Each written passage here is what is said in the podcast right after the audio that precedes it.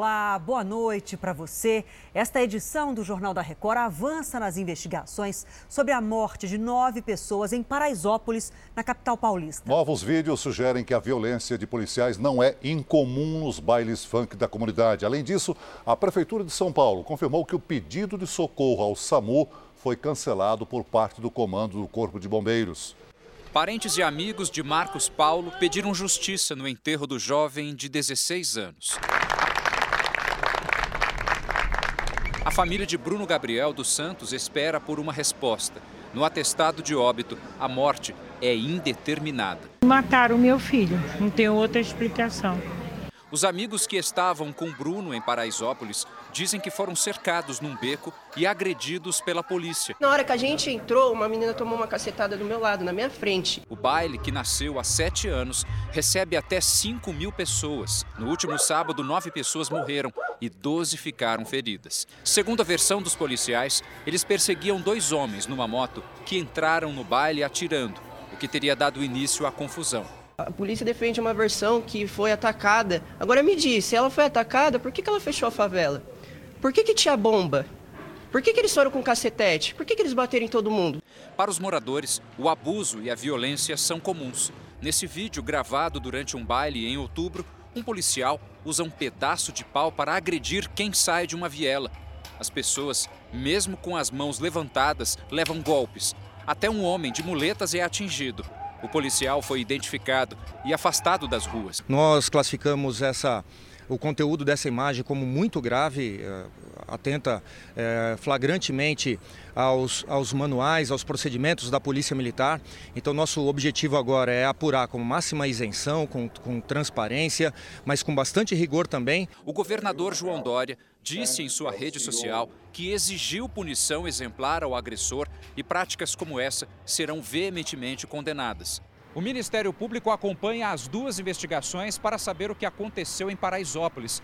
Uma da Corregedoria apura a conduta dos policiais. A outra, feita pela Delegacia de Homicídios, pretende apontar os responsáveis pelas mortes. Um caso em que as versões são conflitantes e que ainda há muito que se explicar para questões que estão sem resposta. Nós vamos acompanhar, vamos apurar e quando isso tudo tiver solucionado, aí nós vamos propor as medidas que forem necessárias, seja no âmbito criminal, seja no âmbito administrativo.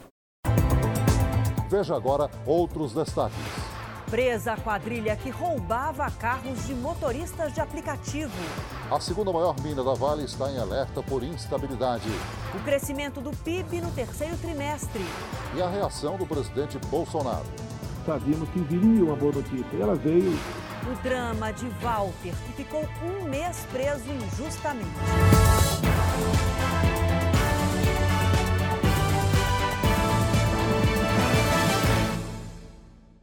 Oferecimento Bradesco. Abra sua conta sem tarifa pelo app.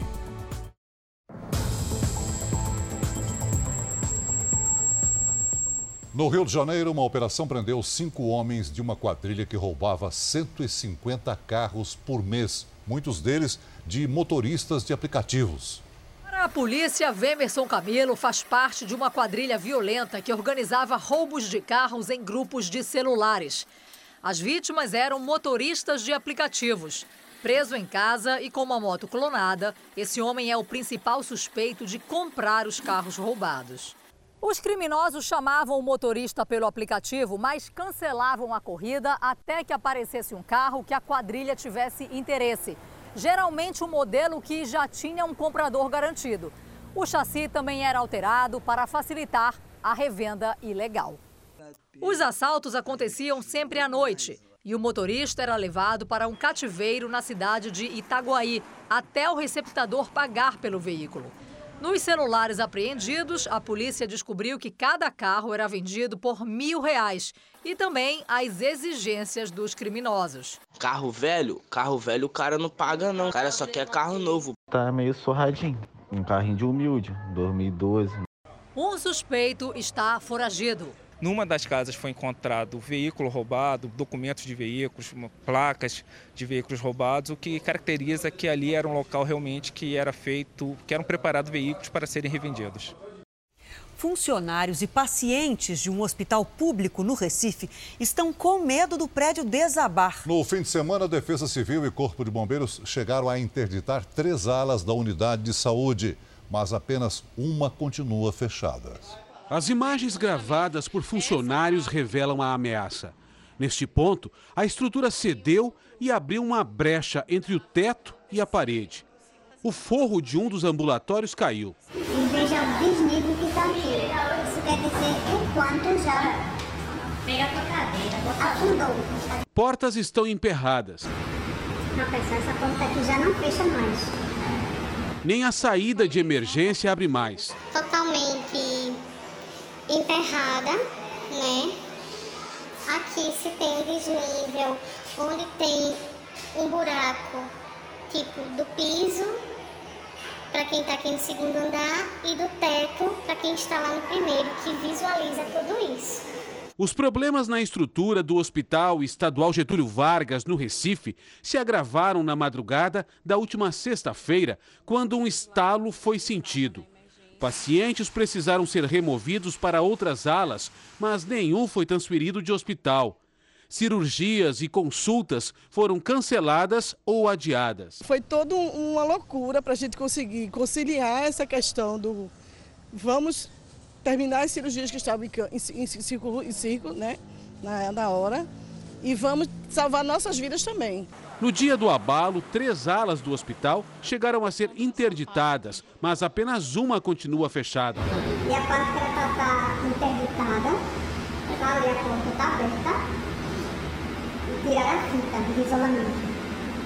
Durante uma vistoria, técnicos da Defesa Civil encontraram folgas nas escoras colocadas para dar sustentação à estrutura. Nós pedimos que a reforma definitiva ou o conserto que vai ser dado a esse prédio se dê de forma rápida. O Conselho Regional de Engenharia e Agronomia de Pernambuco já vistoriou o prédio. Um parecer deve ser emitido ainda esta semana, mas, de acordo com o Conselho, não há risco iminente de queda. O Ministério Público instaurou inquérito civil baseado em várias denúncias que vem recebendo desde a semana passada e vai acompanhar o caso.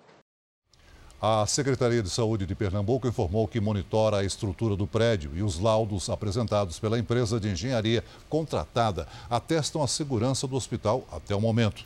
E os procedimentos desmarcados estão sendo reagendados pelo hospital.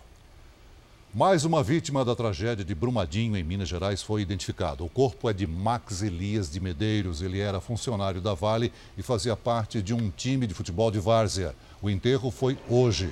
Agora já são 257 pessoas mortas e identificadas e 13 desaparecidas. E a Vale suspendeu parte das atividades da maior mina da empresa em Minas Gerais.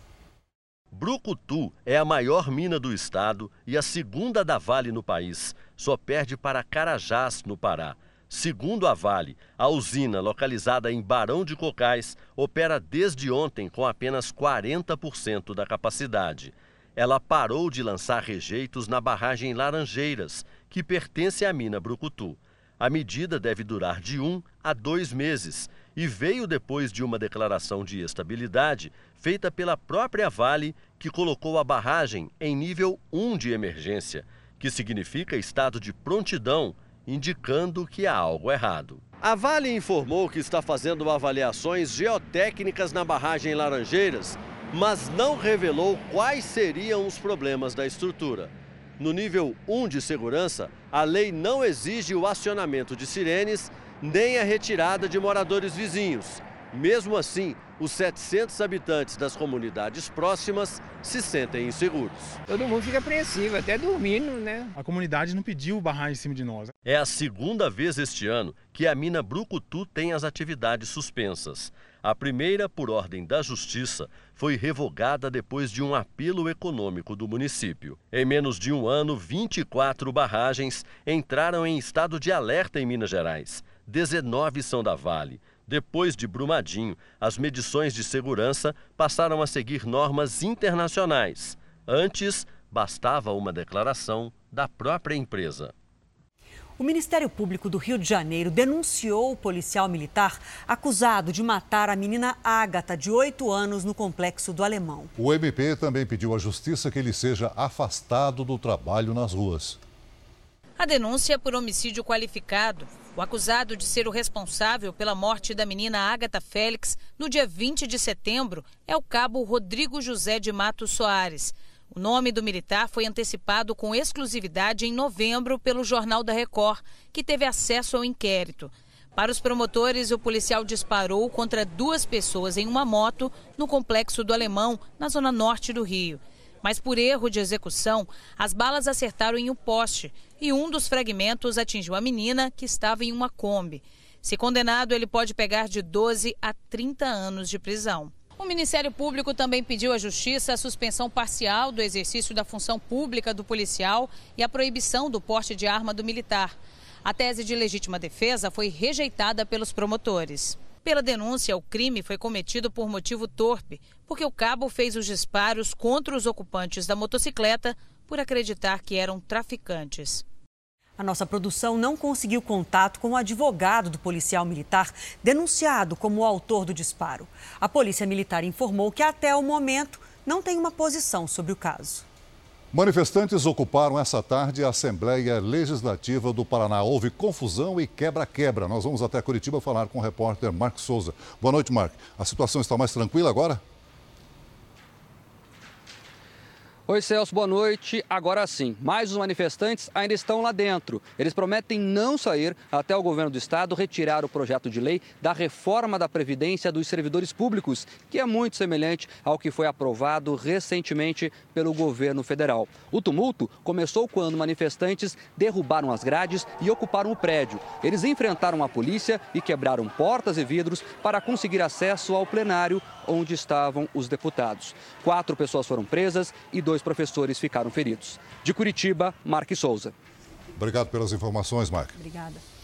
A educação básica no Brasil está estagnada há quase uma década e o desempenho dos estudantes brasileiros, tanto de escolas públicas como de particulares, está entre os piores dos quase 80 países avaliados. É o que indica o programa de avaliação escolar, o PISA, um dos principais exames educacionais do mundo. Jovens de 15, 16 anos de instituições públicas e privadas tiveram o desempenho avaliado em três áreas: ciências, matemática e leitura. Os resultados mostram que entre os 79 países pesquisados, o Brasil ocupa as posições: 57 em leitura, 65 em ciências e 70 em matemática. A gente começa a mudar isso com livro didático, com técnicas diferentes, com métodos diferentes que foram feitos, apresentados, discutidos e começaremos a implementar isso no Brasil inteiro via internet, capacitação e treinamento para os professores brasileiros. Santana do Parnaíba é uma cidade com mais de 100 mil habitantes que também participou das avaliações para o programa. Só que aqui, antes mesmo do resultado, essa escola resolveu se antecipar e aderir a um projeto especial para melhorar o desempenho em uma das disciplinas que os alunos costumam ter grande dificuldade, a matemática. Costumavam ter grande dificuldade, é que agora, com um programa especial, essa realidade tem mudado. Bruno nunca se entendeu com a matemática. Eu acabei tirando o 4. Eu não era muito bom em matemática, mas é. A mesma situação atingia quase metade dos alunos. Com muita revisão de matérias de forma dinâmica e inovadora, o auxílio do computador e tantos outros recursos, as notas aumentaram e a evasão diminuiu. O Brasil tem que olhar para os países mais desenvolvidos, mas também olhar para a América Latina, olhar para os estados brasileiros que têm conseguido alguns avanços, para a gente conseguir se inspirar e, a nível nacional, avançar na educação básica. Você conhece alguma escola que tenha alguma ação inovadora para melhorar o desempenho dos alunos? Então conte pra gente. É só usar a hashtag você no JR. Em Chicago, 50 pessoas foram presas por vender armas e drogas por meio do Facebook. O Facebook tirou do ar os perfis falsos dos investigadores criados para atrair os criminosos. Segundo a polícia, isso atrapalhou a investigação. Segundo as autoridades, as armas são vendidas em grupos fechados, negociadas rapidamente, sem deixar pistas.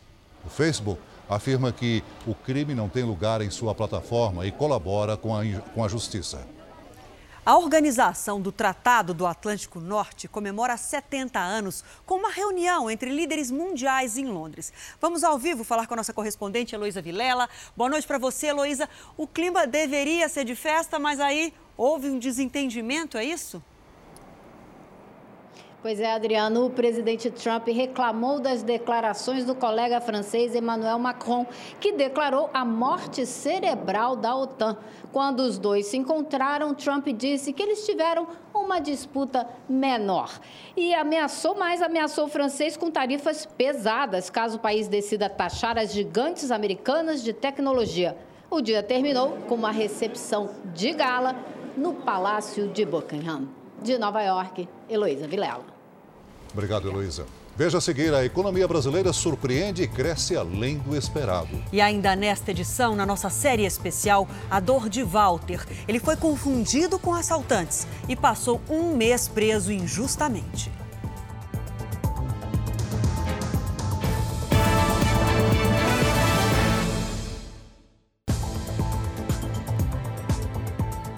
PIB do terceiro trimestre divulgado hoje foi maior do que o mercado esperava. Subiu 0,6% em comparação com o segundo trimestre. Investimentos e consumo foram decisivos para esse resultado. O aniversário está chegando e o Pedro veio escolher o presente. A madrinha pensa também no Natal. Sempre tem que dar uma lembrancinha. Então vai ter bastante presente. Nisso. Vai, com certeza. É o que faz a Maiara se animar com a perspectiva das vendas. Eu tinha uma expectativa de que seriam boas, mas está muito melhor do que eu imaginava. A loja é nova, uma das 90 que a rede inaugurou este ano. Crescimento baseado em uma nova atitude do consumidor. Ele vinha procurando produtos baratos somente, então a variável que ele, ele olhava era preço, e hoje ele vem procurando outras coisas, procurando qualidade, procurando um produto que ele realmente gostaria de ter e com isso, a gente vê um gasto médio subindo de 120 reais para 180 a 200 reais aqui nas lojas. No terceiro trimestre, o orçamento das famílias ficou um pouco menos apertado e os brasileiros conseguiram comprar mais. Isso foi decisivo para o crescimento da economia de 0,6% em relação ao trimestre anterior e 1,2% na comparação com o mesmo período do ano passado. A queda dos juros, que chegaram ao nível mais baixo da história, estimulou o consumo e também a retomada em setores que dependem muito da oferta de crédito. Acho que a gente pode começar a ver, principalmente no próximo trimestre, um aumento no ritmo dessa aceleração de recuperação. À medida que a gente for vendo mais e mais segurança no emprego, na volta do emprego, mais e mais a gente vai ver o consumo aumentar. E o presidente Jair Bolsonaro comemorou esse resultado do PIB no terceiro trimestre. Hoje, Bolsonaro participou do lançamento do programa de saneamento em áreas rurais. Executado pela Fundação Nacional de Saúde, ele prevê melhorias nas condições sanitárias nos próximos 20 anos, ao custo de 218 bilhões de reais. Pela manhã, no fórum O Controle no Combate à Corrupção, Bolsonaro comentou o crescimento de 0,6% no produto interno bruto durante o terceiro trimestre, totalizando 1 trilhão e 800 bilhões de reais. O presidente ainda destacou a menor taxa de juros da história e o crescimento do investimento. Para Bolsonaro, são dados que traduzem a certeza de que o governo está no caminho certo. A boa notícia que eu posso dar é o anúncio do crescimento do PIB nesse trimestre de 0,6%. É algo inesperado para os analistas econômicos, mas da nossa parte sabíamos que viria uma boa notícia. E ela veio em uma boa hora. E a minha equipe econômica, a nossa equipe econômica de todos vocês, diz que a previsão para o próximo trimestre é crescer. O PSL suspendeu o deputado federal Eduardo Bolsonaro e outros 13 parlamentares do partido. E o motivo é a disputa dentro da legenda. Por isso, vamos ao vivo até Brasília falar com a repórter Raquel Vargas, que tem as informações. Boa noite para você, Raquel. Oi, Adriana, boa noite para você. Olha, 14 parlamentares foram suspensos, entre eles Eduardo Bolsonaro. Ele e outros três deputados tiveram as punições mais duras, um ano de afastamento das atividades do partido. Isso significa que os parlamentares que integram comissões devem ser destituídos e Eduardo, que é líder do partido, também deve perder a liderança. No entanto, Eduardo Bolsonaro manterá a presidência da Comissão de Relações Exteriores aqui da Câmara, já que ele foi eleito para o posto. Eduardo Bolsonaro não se manifestou sobre o caso. E outros quatro parlamentares tiveram punições mais brandas. De Brasília, Raquel Vargas. Obrigada, Raquel. E será instalada amanhã na Câmara a comissão especial que vai discutir a proposta de emenda constitucional que permite a prisão após condenação em segunda instância. O clima de impasse entre Senado e Câmara ainda não foi superado. Uma frente parlamentar em defesa do tema foi lançada hoje e quer mudança já por meio de alteração no Código Penal, que passaria a valer ainda este ano. Não vai dar em fevereiro ou março, vamos cobrar até o último instante. Se precisar fazer obstruções, nós vamos partir para obstrução. Já a Câmara instala amanhã a comissão especial que terá 40 sessões para discutir a proposta que muda a Constituição para acabar com os muitos recursos judiciais que adiam a prisão. É um caminho muito mais longo. A previsão é que essa PEC só seja votada em plenário aqui na Câmara em abril do ano que vem. O presidente do Senado tentou o acordo sem sucesso. Rodrigo Maia deixou a tarefa para a comissão especial. Estamos trabalhando com a PEC que a gente acha que a gente tem certeza que garante mais segurança jurídica. Agora, se for para jogar para a galera, né, para provar qualquer coisa que depois o Supremo vai derrubar, a gente pode fazer cena. O ministro da Justiça confirmou presença amanhã no Senado e intensifica negociações para tentar aprovar na semana que vem o pacote anticrime. O Congresso né, pode mandar um recado forte à população e ao mundo do crime, no sentido, olha, a festa acabou, nós queremos uma redução significativa dos principais indicadores criminais. Veja a seguir: a imprudência de motoristas termina em mortes na rodovia Rio Santos. E na série especial, os prejuízos de Walter, que ficou um mês preso sem cometer nenhum crime.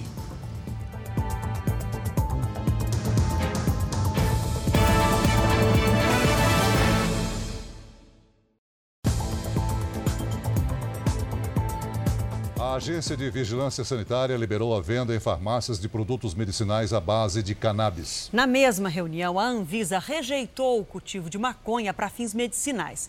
Para fabricar o medicamento no país, as indústrias farmacêuticas terão que importar o extrato da planta. A década em que vivemos deve ser a mais quente da história, segundo o relatório da ONU divulgado hoje na Conferência do Clima em Madrid. Depois de 21 dias no mar, a ativista sueca Greta Thunberg desembarcou em Lisboa. Ela evita viajar de avião por conta da alta emissão de dióxido de carbono, um dos principais causadores do efeito estufa. Antes de seguir a Madrid, onde participa da COP25, Greta mandou um recado aos políticos. Mudança. Essa também foi a palavra do dia na Conferência do Clima. Segundo o relatório da ONU, a última década deve ser a mais quente da história e o aquecimento global tem prejudicado a saúde das pessoas. Por isso, medidas radicais devem ser adotadas. A redução da poluição do ar, por exemplo, poderia salvar um milhão de vidas por ano. Atualmente, 7 milhões de pessoas morrem todos os anos devido às emissões de poluentes. Uma mulher continua desaparecida depois de ser levada por uma enxurrada ontem na cidade mineira de Sete Lagoas. O corpo de um homem foi encontrado. Nós vamos agora ao vivo até Minas conversar com o repórter Gabriel Rodrigues. Boa noite, Gabriel. Oi, Adriana, boa noite para você e a todos que nos acompanham. Wagner Venâncio dos Santos, de 36 anos, era motorista de aplicativo.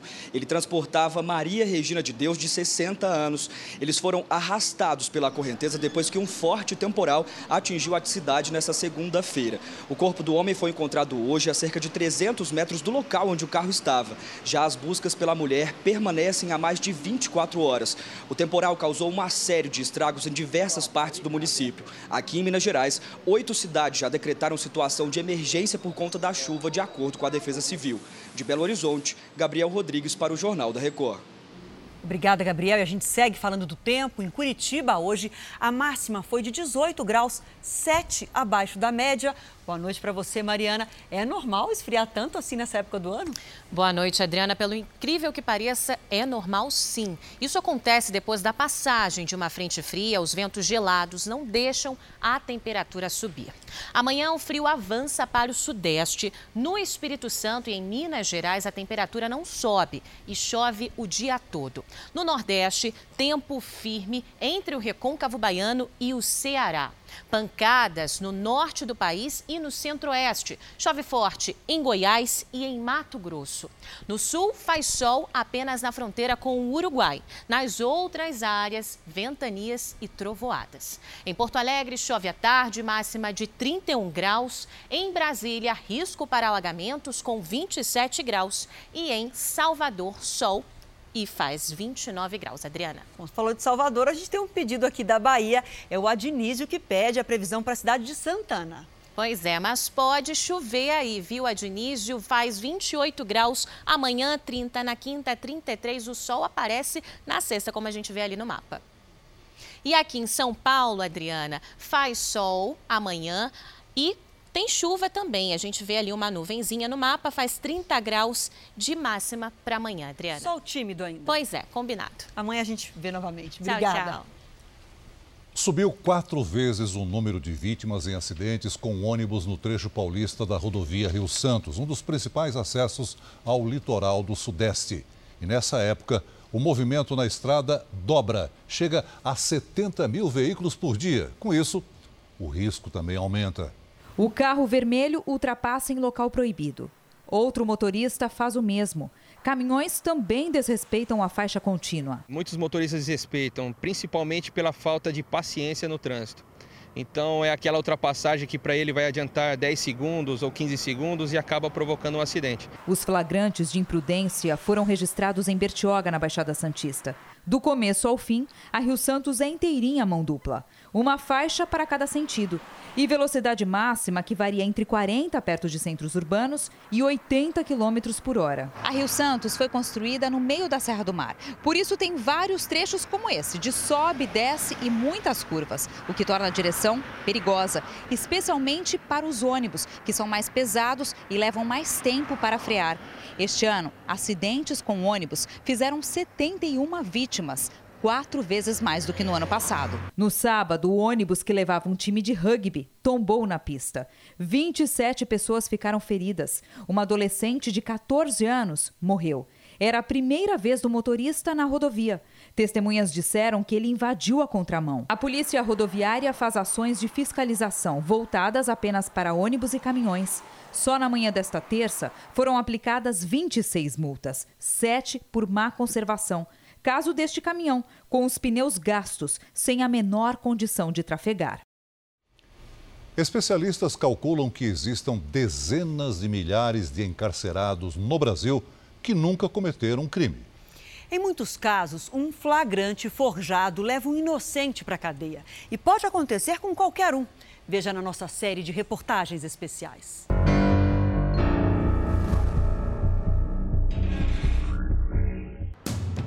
Ladrão, é vagabundo. Vamos vagabundo, vamos vagabundo, é assim que eles falavam, né? As frases que Walter ouviu durante um mês embalam a peregrinação da delegacia. Mais uma vez, estou vindo aqui prestar depoimento. Para o Fórum Criminal. Hoje estou saindo aqui do fórum, vim assinar, como me comprometi, vim. Do Fórum para a Corregedoria da Polícia Militar. Vamos lá, só que agora é para ser ouvido. Walter repete em todos os lugares o que disse no dia em que foi preso e a polícia insistiu em não ouvir. Mesmo falando a verdade, eu fui incriminado injustamente.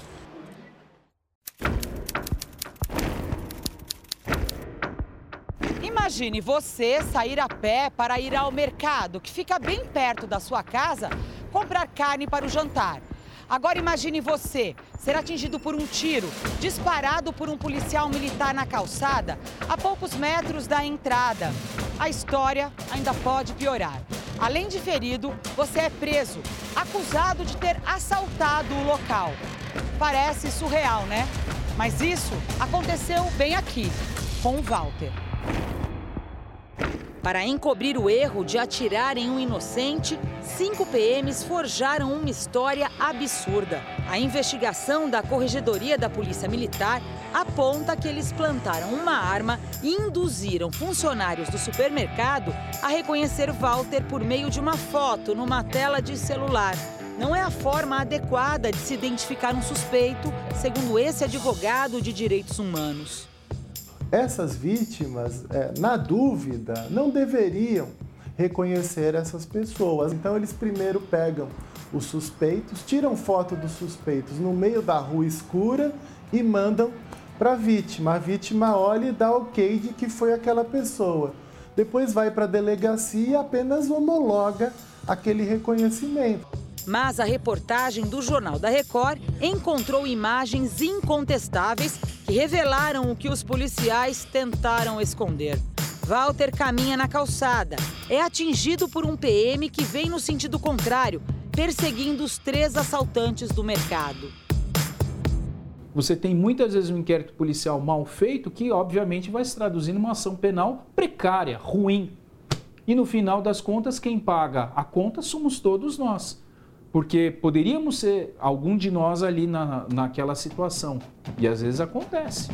Aconteceu com Walter. Inocente, ele foi indiciado pela Polícia Civil, denunciado pelo Ministério Público e transformado em réu pela Justiça. Depois que a denúncia do Jornal da Record foi ao ar, a Corregedoria da Polícia Militar abriu um inquérito e afastou cinco PMs. E o cobrador recebeu um habeas corpus. Mas livre, ele não consegue se livrar do pesadelo. Walter desenvolveu distúrbios psicológicos e agora precisa tomar medicamentos controlados. Por causa do tiro, antigos problemas de saúde se agravaram. Preso, ele teve o benefício do INSS de afastamento do trabalho por doença suspenso. Quantos pontos tem aí? aproximadamente uns 30. Dói, é, tá tudo duro isso aqui ainda, né? Tudo duro, se eu aperto, dói, se eu sento, dói, as pernas, dói. Já os gastos da família dispararam. Empréstimos para pagar advogados, juros que somam R$ 3.500. Gastos extras com transporte, alimentação na penitenciária. O filho autônomo perdeu R$ 3.200 porque parou de trabalhar para tentar, por conta própria, provar a inocência do pai. Vamos fazer uma estimativa extremamente otimista de que alguém que ganha tão pouco conseguiria poupar por volta de 10% do que ele está ganhando, esses R$ 1.600 por mês. Vai ter um juro baixo em cima disso e o resultado dessa conta levaria 11 anos para ele conseguir repor esses 25 mil reais, que ele só está repondo um prejuízo que ele já teve. Hoje vamos acompanhar Walter em uma perícia do INSS. Cerca de dois meses depois de solto, ele finalmente conseguiu um agendamento. Eu espero que eu consiga o benefício de volta. Walter mal consegue andar. Ele poderia pegar o metrô, que fica bem perto da casa dele, mas nem isso dá para pagar. Por que o senhor está indo hoje de ônibus e não de metrô? Se seria a condição mais prática o metrô? Por causa do, das condições financeiras. Eu não tenho bilhete para pegar o metrô e nem dinheiro. No, no ônibus o senhor não paga? Não, no ônibus eu não pago. Porque eu sou cobrador de ônibus, então eu tenho livre acesso nos ônibus. Mas o esforço foi em vão. O que, que aconteceu? Aconteceu que o médico não veio e o benefício só vai ser ativado depois que passar por essa perícia. E agora? Agora é depender dos amigos, né? Ou da família, pagar uma coisa, pagar outra. Infelizmente, é complicado. Como que o senhor está se sentindo? Ah, dá uma tardezinha já. É triste, é injusto e tem consequências para sempre. Porque mesmo depois de provar a inocência, Walter segue em uma prisão perpétua. Muito ruim. Aí eu começo a tremer porque é muito ruim. Sei, começou mexer comigo de novo. E, é, mas eu tenho que terminar essa entrevista aqui. As lembranças são essas. De justiça, dor, um processo que ainda não acabou. Porque eles, na hora que me socorreram ali, como vítima, ele terminou como vítima. Por que me colocar como ladrão? Se eu nunca matei, nunca roubei, nunca fiz nada. Né? E essa injustiça eu vou sempre ter. É, toda vez que eu lembro, mexe. O médico do INSS compareceu na última perícia. Walter foi liberado para voltar ao trabalho, mesmo com dificuldades para andar e com problemas psicológicos. Os cinco policiais envolvidos no caso continuam afastados. Eles foram indiciados no inquérito militar pelos crimes de falsidade ideológica, falso testemunho, fraude processual e homicídio. O Jornal da Record termina aqui. Você pode assistir a edição de hoje na íntegra no Play Plus. O Jornal da Record também tem versão em podcast. É só acessar o Play Plus e as nossas outras plataformas digitais. E à meia-noite e meia tem mais Jornal da Record com o Sérgio Aguiar. Fique agora com as emoções da novela Topíssima. A gente volta a se encontrar amanhã aqui no JR. Até lá. Boa noite e até amanhã.